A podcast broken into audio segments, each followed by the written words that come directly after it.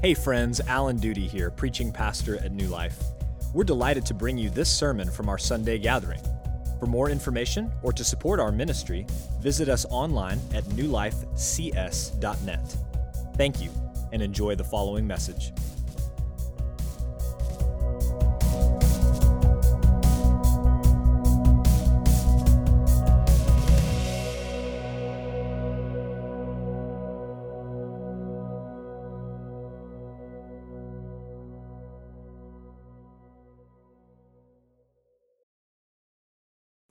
Memorable moments, defining moments. Maybe you're thinking of some as you hear that phrase.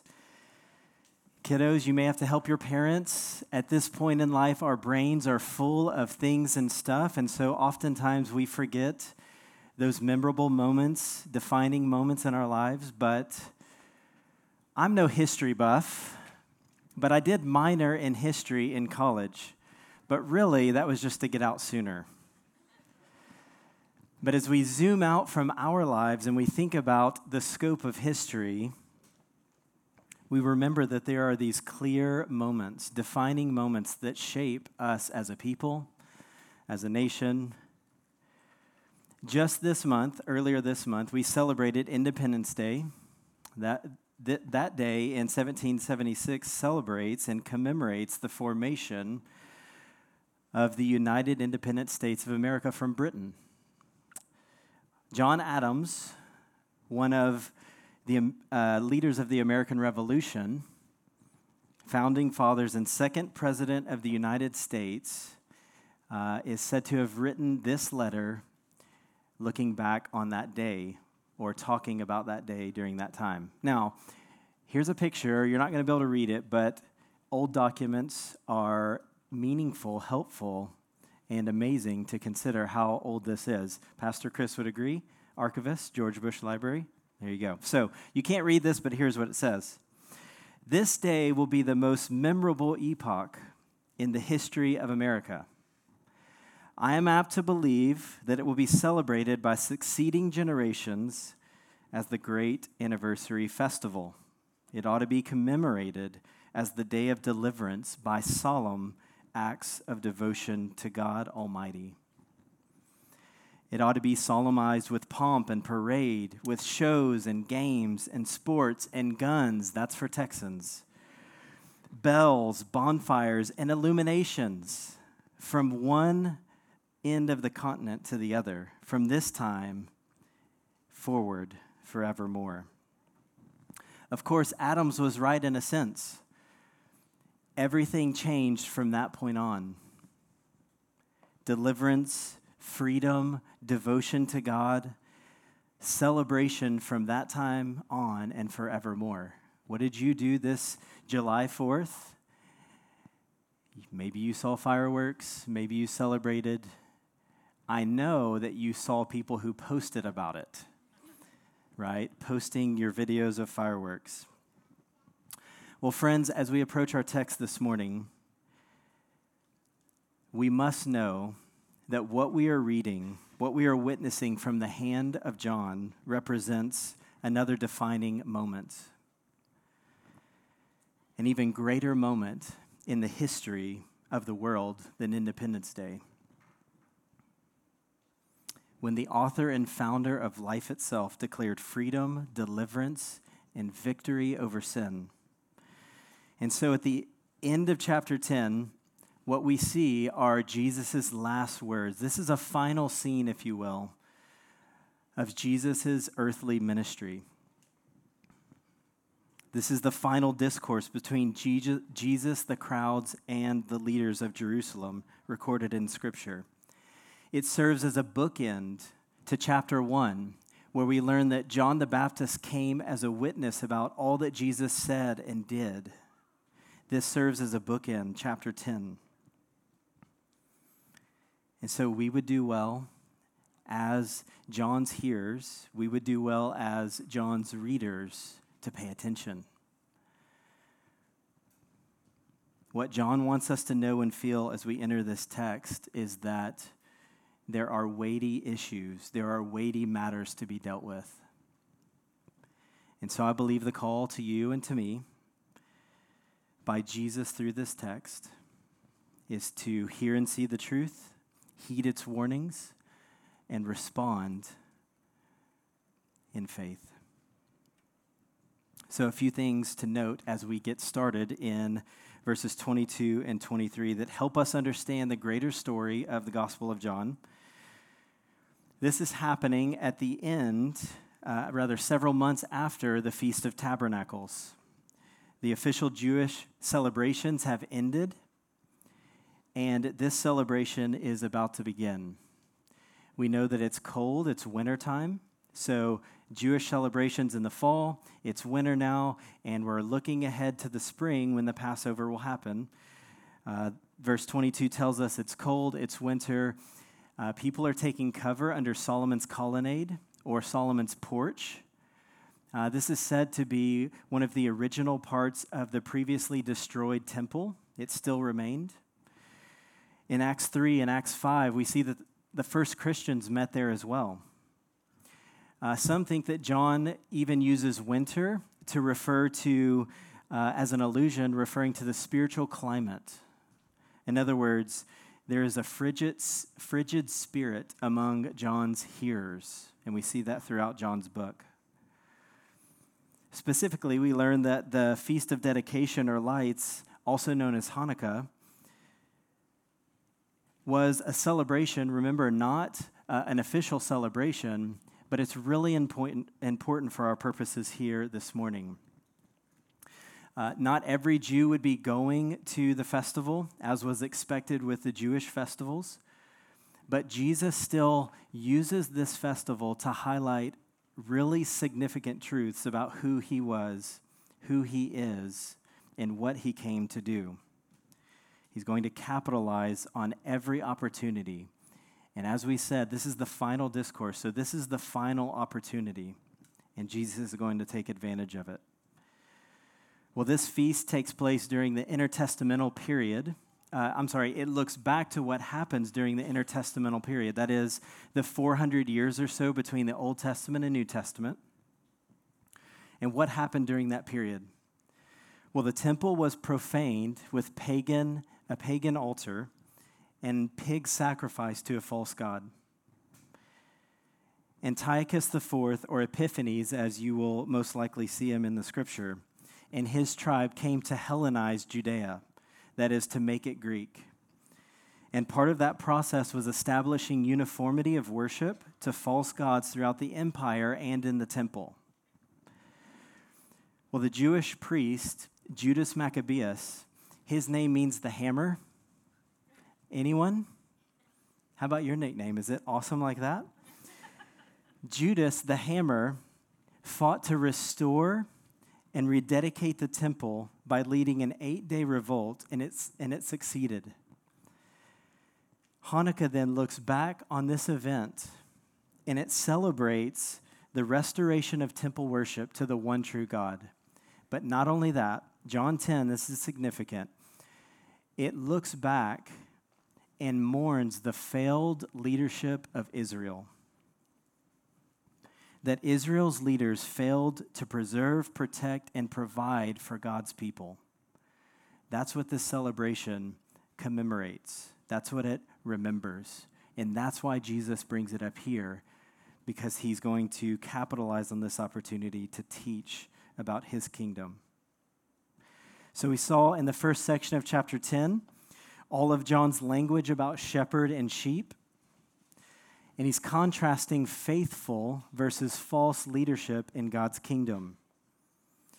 And he used images that John's audience would understand. They would understand this shepherd and sheep imagery. And so John is addressing in the first part what shepherds are, what they are like, and ultimately, he's looking forward to the Good Shepherd, Jesus Christ, in his church. And then in the latter half, our text this morning is a sort of application of the first half of the book. And it's focusing in on the sheep. So, first part, shepherds, second part, sheep. It's not completely separated, but that's kind of the idea here that John is going for. All right, So, we've learned beginning in chapter 5 that there is lots of turmoil, lots of tension between Jesus and the crowd and religious leaders. It's not just disagreement, but it's adamant opposition. It's hatred for, even persecution of Jesus. They want to kill him. So we can't forget that. Verse 24 of our text says they gather around him, they encircle him, and they ask him this question How long will you keep us in suspense? Most think that a better translation of that question is this How long do you intend to annoy us? So get the picture. They've encircled him and they're saying, How long are you going to keep annoying us? And despite the next statement, the next question, their words and their actions suggest that they are antagonistic and they're ready to judge Jesus if he answers or says anything that is opposed to what they want and what they believe. Verse 24 If you are the Christ, tell us plainly. Now, I know that seems innocent, and you may be thinking the same thing. Seriously, Jesus, this conflict, I mean, for us, it's only been going on for five chapters, but this thing has been carrying on long enough. Why don't you just tell them? But it's not that innocent, as we have seen. They encircle him, they're annoyed by him, they want to know. There's a number of reasons that you need to remember, we need to remember as we consider the question why doesn't Jesus just tell them? Number one, to simply state that he is the Messiah would have political implications. Remember, most expected a conquering king to come, one with military might and power, to come with an iron fist and rule. They weren't expecting a suffering servant. Jesus doesn't state plainly who he is and why he came because he doesn't want there to be any confusion about who he is and why he came. Do you see the irony there? He doesn't want it to be political because it's not. Number two, Jesus said, and he said multiple times, his time has not yet come. So, were he to announce his identity as clearly as they wanted, he would have surely been killed, and his time was not, had not yet come. Number three, Jesus was on a mission to show how he was the fulfillment of all that God's people had been longing for and looking for since the beginning of creation. In other words, he was the fulfillment of all the Old Testament promises. Therefore, had he made his identity known, he would not have completed or accomplished fulfilling those promises. But most importantly, he wants to show his origin and connection to the Father. And so, both in word and in works, he continues to expose his hearers and now his readers, us, of his divine origins and his unity with the Father. That he is both Messiah and the Son of God. Okay, so those are the reasons why he doesn't come out and just say, I am God in the flesh. So look at Jesus' response, verse 25. I have told you. I have told you, both with my word, by his word, he has told them. Look at this long list. We'll run through quickly. I have told you that I am the one who came from heaven. Whoever believes in me has eternal life. I am the unique Son of God. I will judge all humanity. All should honor me just as they honor God the Father. The Hebrew scriptures all speak of me. I perfectly reveal God the Father. I always please God and never sin. I am uniquely sent from God. Before Abraham was, I am. I am the Son of Man prophesied by Daniel. I will raise myself from the dead. I am the bread of life. I am the light of the world. I am the door. I am the good shepherd. Ultimately, verse 30, he's going to say that he and the Father are one. And friends, this was not only a problem in John's day, but it has been a problem ever since. The long and ongoing debate is the nature of Christ, Christology, his humanity and his divinity. And so, for our purposes this morning, we're looking at the deity of Jesus. It's what Jesus, through John's account, has been circling in on this entire time that Jesus is God in the flesh. It's not that they are one and the same in the sense that there is only one being, because the testimony of the scripture says differently. We see clearly throughout that it's two separate persons working in unison to accomplish one mission. We see evidence of the three in one nature of God throughout. God expressing himself in three distinct persons God, uh, God the Father, Jesus the Son, and the Holy Spirit. God the Father and Jesus the Son are unified in purpose and in will. Together, they will lead, guide, and protect the sheep. What John means here is that the Father and the Son are one in essence. What does that mean? John 14, 9. Listen to this.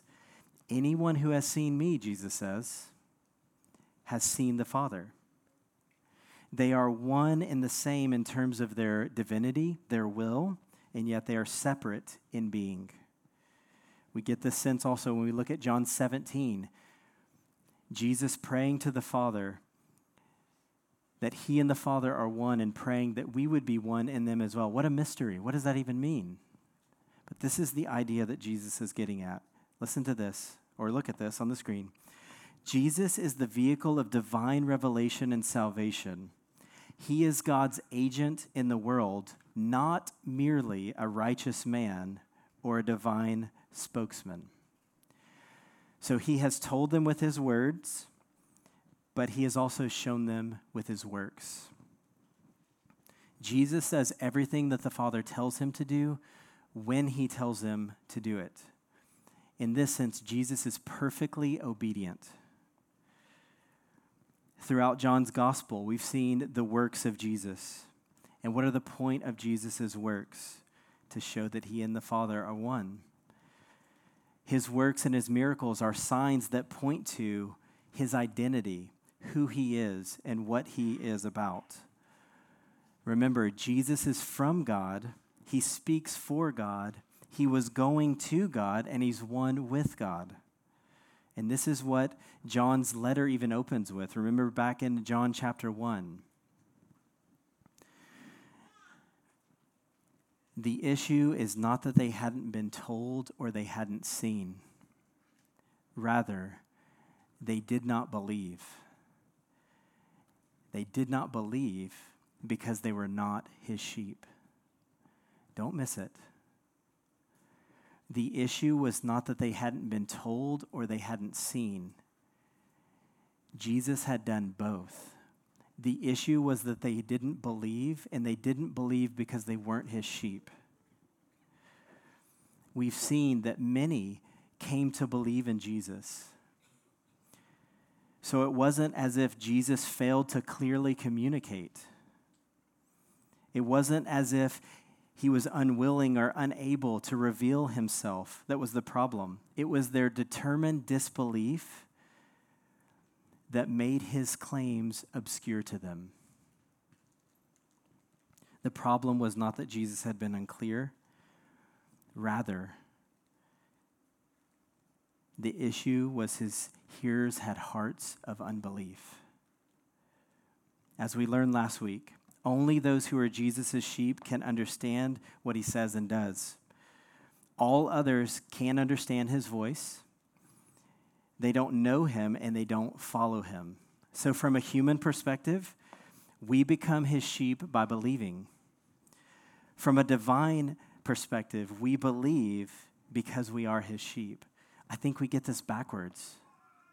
I think we get it backwards often. But remember, 1 Corinthians 2:14, the natural man cannot discern the things of God.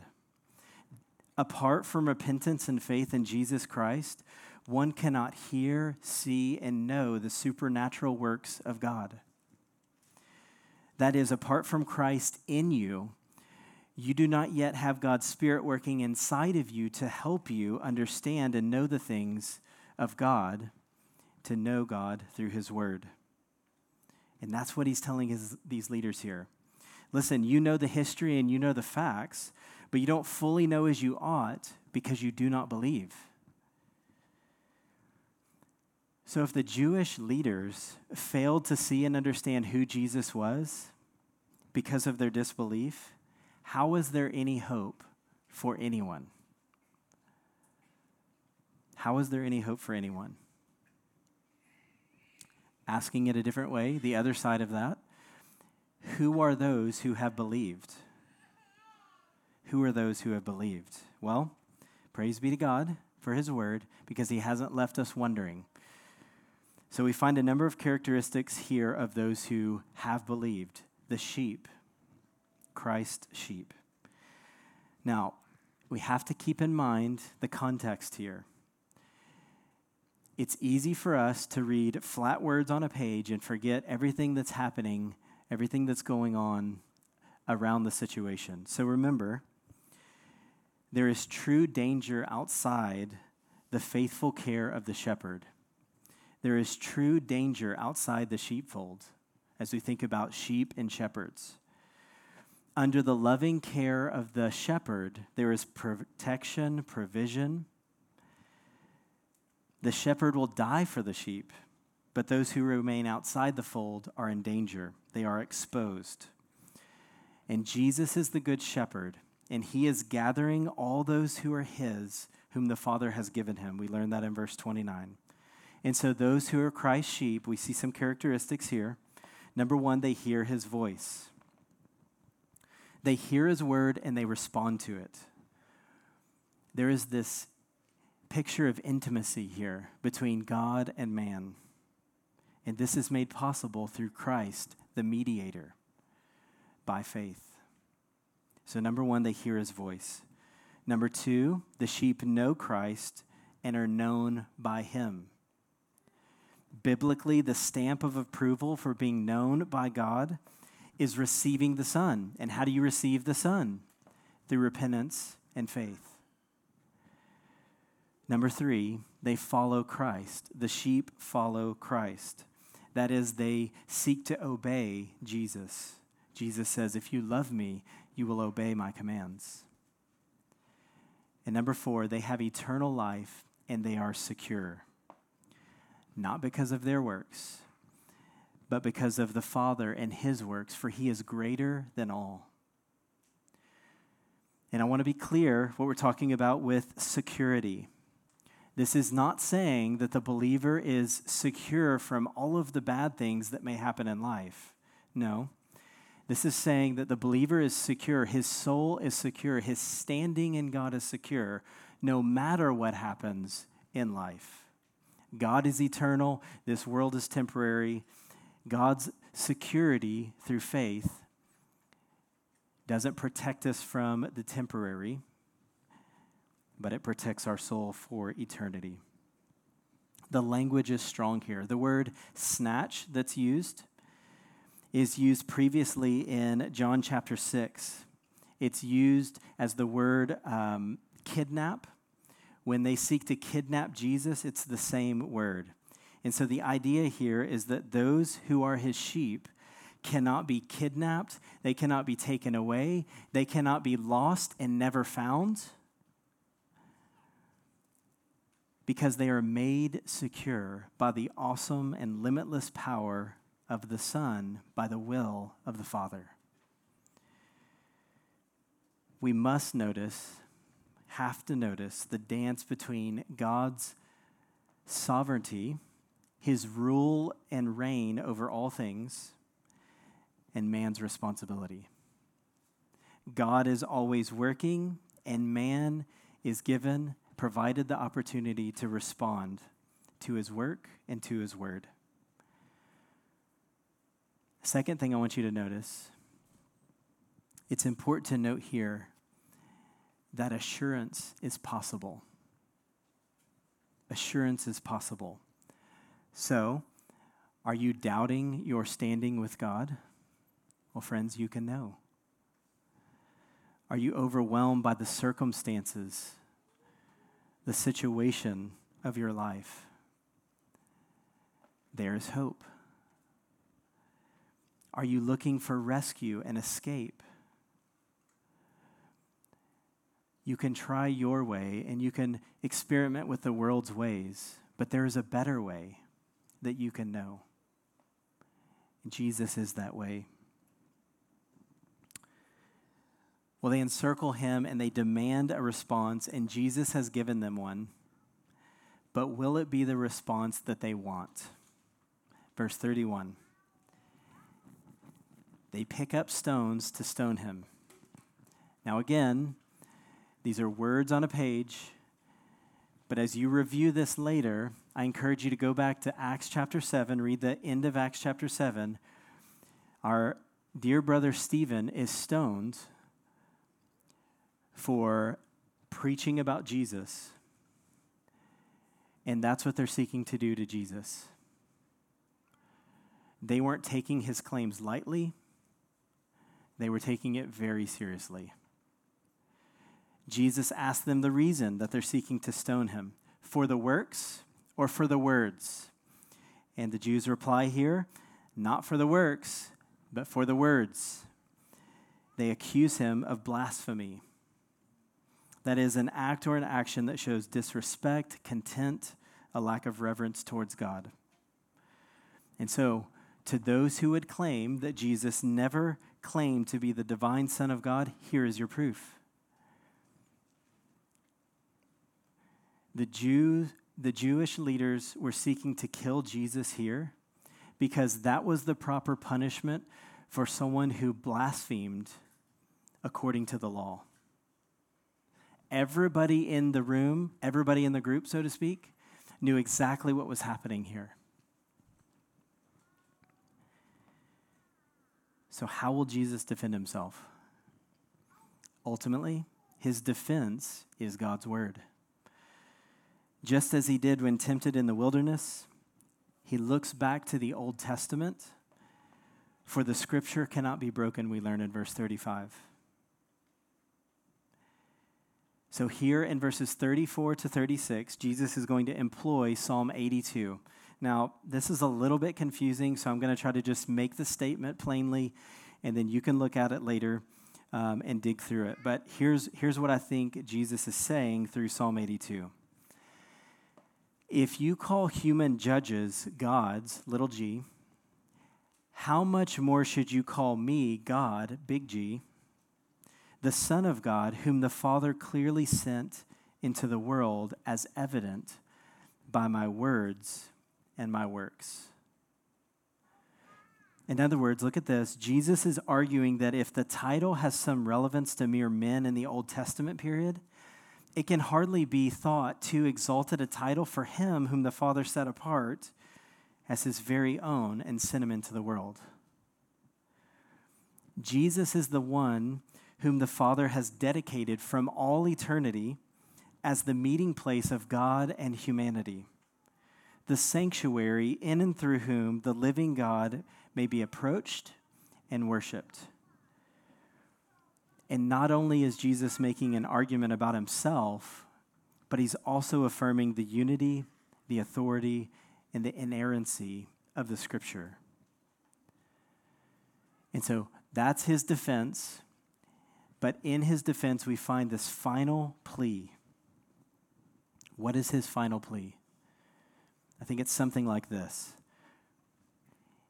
If there is a possibility based on what you've seen that I am doing, the works of the Father, then you should believe so that you may know that I and the Father are one. If there's any possibility that I am doing the works of the Father, then you should believe. And then, and then I think we could insert John's purpose statement for the book, John 20, 30, and 31 that by believing that Jesus is the Son of God, you may have life in his name. Friends, the issue for them and for us is the same issue, the same discussion that we've been having since the beginning of creation. It's an issue of life and death. The issue is life and death. And what does believing that Jesus is, the, is one with the Father have to do with life? Only God the Father has authority to give life. And Jesus is in the Father. And he gave up his life so that those who would believe in him would have life. Do you see that? The, the great exchange. It's the great exchange. Friends, it's so beautiful, so wonderful to see how all of this comes together, how God's purpose and plan has been orchestrated since the foundation of the world to draw men and women like you and like me to Himself. But the sad reality, as we have seen throughout John's gospel, we see again in verse 39 some cannot and some will not be convinced. Here they seek to arrest Jesus, but he escapes because it's not yet his time. And the scene closes. The bookend falls into place, if you will, with the conclusion of Jesus' earthly ministry in these last couple of verses, verses 40 to 42. Verse 40 explains that he went away across the Jordan. The religious leaders would have no authority to bring judgment upon him there. I believe he also needed time with the Father. We see this pattern throughout his ministry. It points to his humanity. Even Jesus needed time away with the Father. And if Jesus did, then maybe we do too. There's also an important mention here of John the Baptist. Though he never performed any signs or miracles, he pointed to the one who would. There's something here of the importance of seemingly ordinary faithfulness to God as we seek to bear witness about him. I wonder if that could be said of us. But what is striking here is the sense as, the, as these verses close that time is up. You get that sense? The time is coming to a close when one no longer has the opportunity to respond to Jesus. And so, as we consider all that we've seen in John chapter 10, the second part, what would God have for us to learn and apply from this passage? Well, in the first part of John 10, we learn how to recognize true shepherds. In this second part, we see the application of this as we consider the word uh, Jesus' words and works in his final discourse of how to recognize true sheep and how to know when one truly belongs to the flock of God. Again, remember the context of the ancient Near East wilderness and desert. Many of the writers in the, in the scriptures throughout, you see this desert motif. During much of the year, the desert was an inhospitable place for life. Water was scarce, food was rare, and danger was everywhere. The desert was a desolate place. And having that understanding informs our application, informs what John's trying to get across to us. Our world, too, is a dangerous and desperate place. Of course, it's dangerous because of the things that might naturally and quickly come to your mind. Illicit sexuality, pressures to conform to the culture and the ways of the world, the moral revolution that's seeking to redefine marriage and gender, and the list goes on and on and on, right? But in the midst of this moral chaos in our life threatening desert, my friends, I think there is another question that begs to be answered.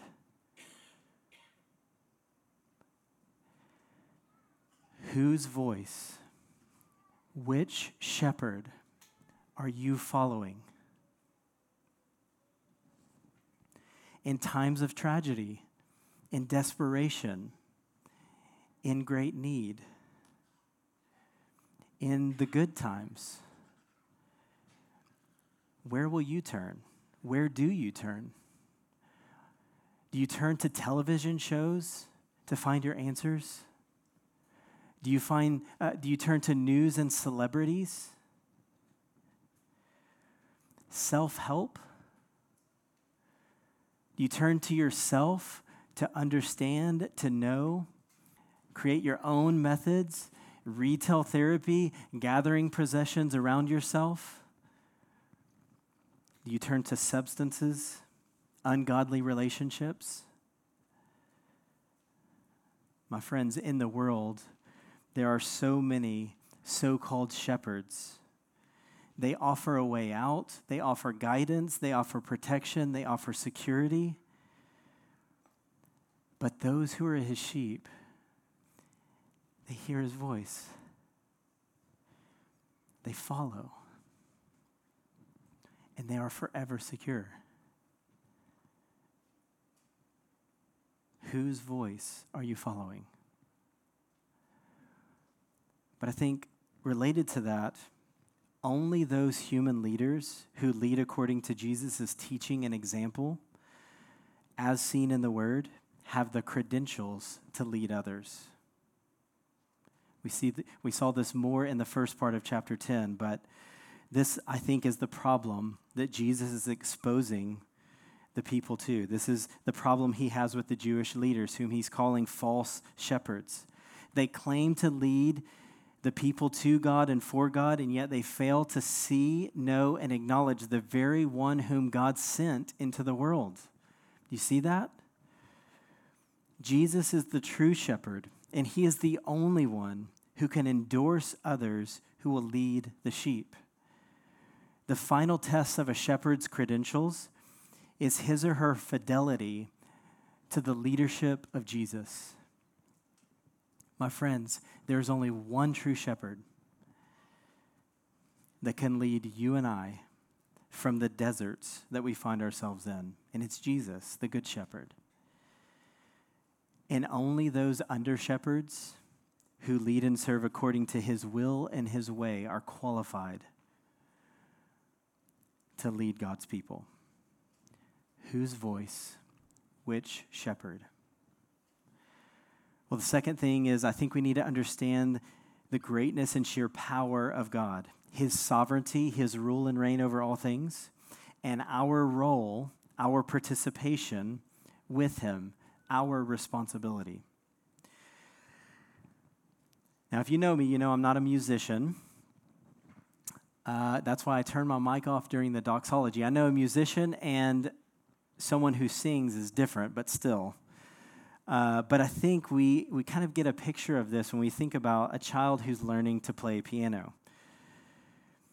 We get a glimpse of God's sovereignty over all things and man's responsibility as the child learns to play the piano note by note under the guidance, the guiding hand of an experienced artist. So, in the beginning, the expert, the artist, plays the melody inviting the child to observe and maybe even rest their hands on his. But eventually, the child learns to play with the guidance and under the direction of the artist. There, but slightly removed. The point here is that God continues to work in powerful ways, but his work always invites even demands our participation. So in John chapter 10, Jesus' sheep are those whom God has given into his hand, and they are also sheep who have decided to believe. We see both. God is always working, and he has given man the capacity to believe. Friends, each of us has an opportunity to respond to the work and the word of God. What is your response? Finally, we must address the ominous tone of verses 40 and 42. Is it true that once Jesus has completed the work of the Father, that he removes himself? Seemingly limiting or removing the opportunity to respond? It seems that that's what appears here. Also in verses, I'm sorry, chapters 11 and 12, we see something similar at the end of those chapters. Can a nation or a city become so godless so ungodly in its repudiation of the gospel that God removes his presence from a place? Well, to be sure, these are hard questions to answer. But I think there's at least one very important application here based on these verses, and that is this in the grand scope of our lives, there are a limited number of opportunities to hear and respond to the gospel. And this is why the scripture, the writers of scripture proclaim today is the day of salvation.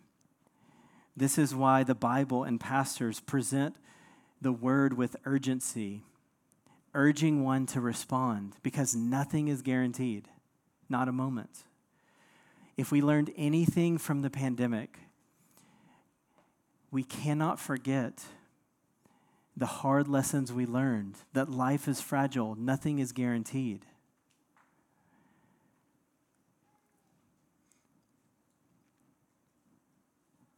This is why we share our lives with others, that they may see the hope that we have, showing and telling them the good news of Jesus.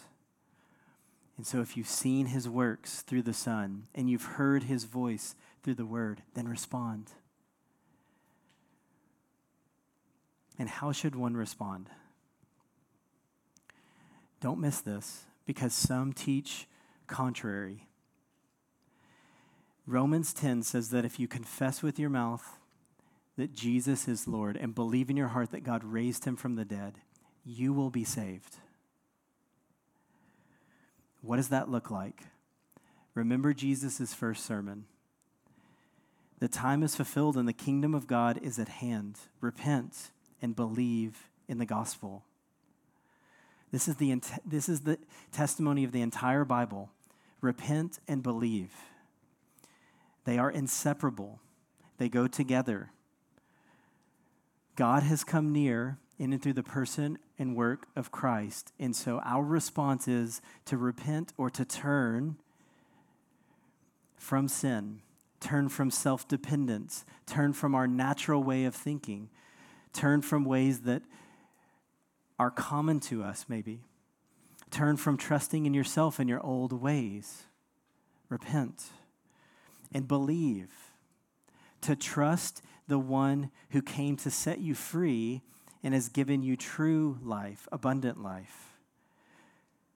Have faith in the supernatural work of God. Trust that He knows better than you, and He's working all things together for those who love Him and are called according to His purpose. And live a life that seeks to prove your repentance. In this repentance and faith, it happens the first time in salvation when one confesses that Jesus is Lord and Savior, and it happens in an ongoing way as we evaluate ourselves before God and one another, just as we'll do here in a moment with the supper. The Lord's Supper is an ongoing meal of remembrance where we're doing that heart work and we're doing it together.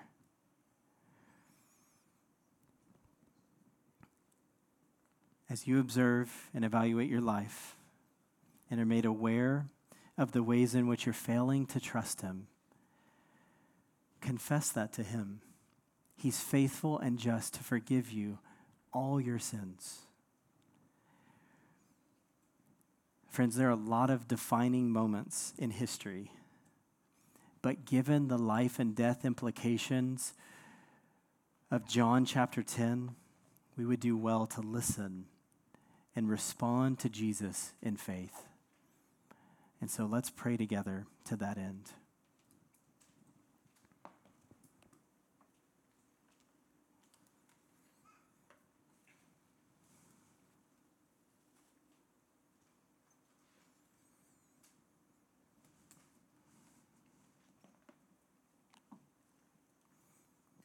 God, we praise you for your life giving word. We thank you that it doesn't leave us wondering the state of our own souls, the assurance we can have in and through Christ.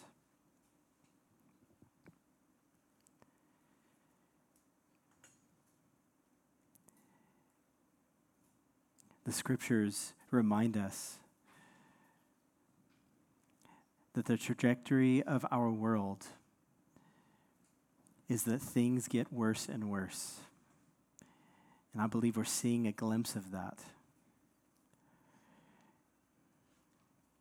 God, I believe that it's provided us this opportunity to think deeply, to consider carefully the state of our own souls. And so, this chapter, John chapter 10, has been so helpful that we may know and discern what true shepherds are, who they are, what they're like. It's been helpful to show us what it is, what it means to be true sheep we recognize that we can't save ourselves. And we celebrate that while we were dead in our sin, Jesus Christ, the Son of God, Messiah, came to offer his life in place of ours, to shed his body, his blood, and his body for us, that the power of sin would be broken and that we would be released from its penalty through faith.